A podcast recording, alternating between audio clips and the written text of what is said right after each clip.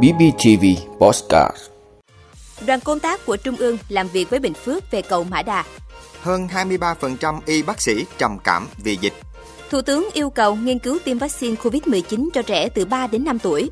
siết chặt quản lý thuế trong chuyển nhượng bất động sản. Người dân Đức điều chỉnh lối sống khi giá nhiên liệu tăng cao. Đó là những thông tin sẽ có trong 5 phút trưa nay ngày 20 tháng 3 của BBTV. Mời quý vị cùng theo dõi.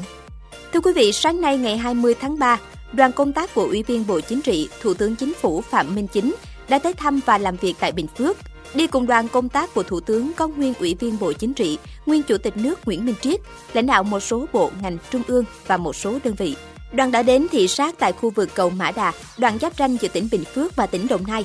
Cùng đi với đoàn có Ủy viên Trung ương Đảng, Bí thư tỉnh ủy Nguyễn Mạnh Cường, Phó Bí thư Thường trực tỉnh ủy, Chủ tịch Hội đồng nhân dân tỉnh Huỳnh Thị Hằng, Phó Bí thư tỉnh ủy, Chủ tịch Ủy ban nhân dân tỉnh Trần Tuệ Hiền cùng lãnh đạo các ban sở ngành của tỉnh và huyện Đồng Phú. Theo Ủy ban nhân dân tỉnh Bình Phước, với vị trí chiến lược, cầu Mã Đà khi thực hiện sẽ giúp Bình Phước rút ngắn khoảng cách tới sân bay Long Thành chỉ còn khoảng 60 km. Đây là dự án sẽ giúp Bình Phước và các tỉnh Tây Nguyên dễ dàng di chuyển về sân bay Long Thành mà không phải đi vòng theo các tuyến đường bộ qua địa bàn của tỉnh Bình Dương và một phần của thành phố Hồ Chí Minh. Vì vậy, cầu Mã Đà nối Bình Phước, Đồng Nai là dự án có tính kết nối vùng. Bên cạnh đó, khi có cầu Mã Đà cũng rất thuận lợi để kết nối với tuyến đường từ cảng Thị Vải, Bà Rịa Vũng Tàu đi các tỉnh Tây Nguyên cũng như qua Campuchia ra Vịnh Thái Lan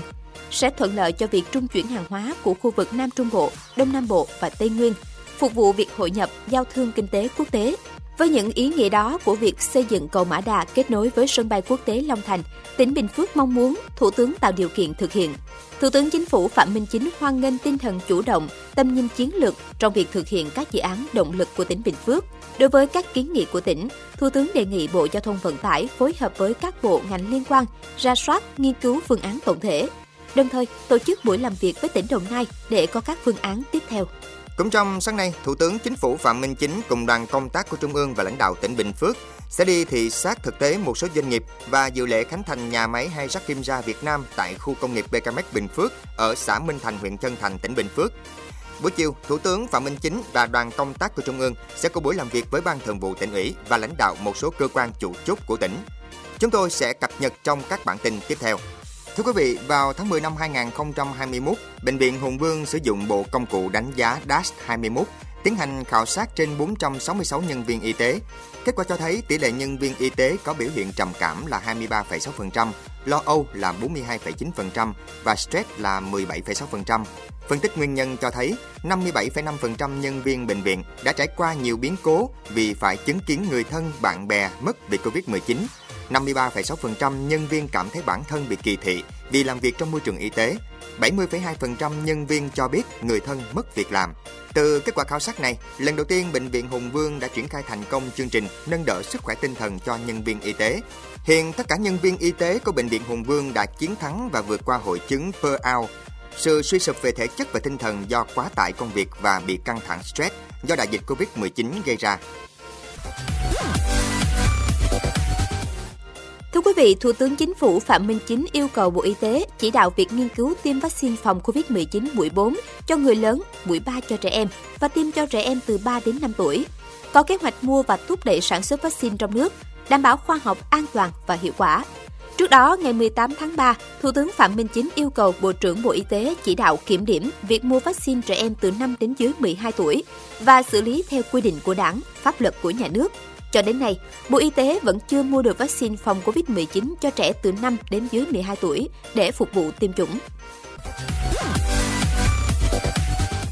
Thưa quý vị, theo Tổng cục Thuế, cơ quan quản lý thuế đang gặp nhiều khó khăn trong việc quản lý hoạt động chuyển nhượng bất động sản. Theo quy định của pháp luật về thuế, người nộp thuế kê khai nộp thuế không đúng với giá thực tế chuyển nhượng thì cơ quan thuế có quyền ấn định thuế. Tuy nhiên, cơ quan thuế không có chức năng điều tra nên việc thu thập thông tin làm căn cứ ấn định thuế gặp nhiều trở ngại. Để đảm bảo công bằng giữa các tổ chức cá nhân nộp thuế, tránh thất thu thuế đối với hoạt động kinh doanh bất động sản, Tổng cục Thuế đang nghiên cứu tham mưu với các cơ quan chức năng sửa đổi bổ sung đồng bộ các văn bản quy phạm pháp luật về thuế liên quan đến căn cứ tính thuế thu nhập cá nhân, lệ phí trước bạ và thuế thu nhập doanh nghiệp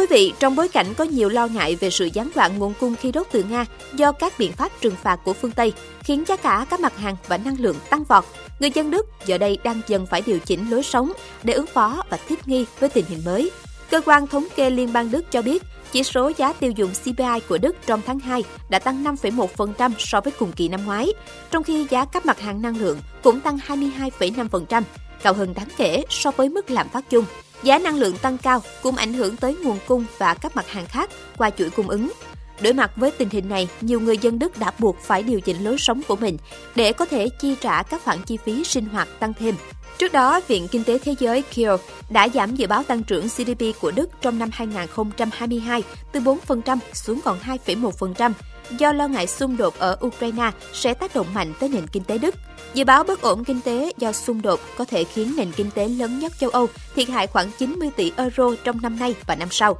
Lạm phát hàng năm ở Đức cũng sẽ tăng 5,8% vào năm 2022, mức cao nhất kể từ khi nước Đức thống nhất.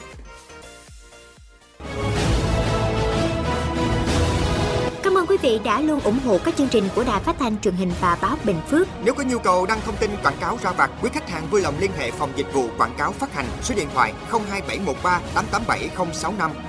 BBTV, vì bạn, mỗi ngày.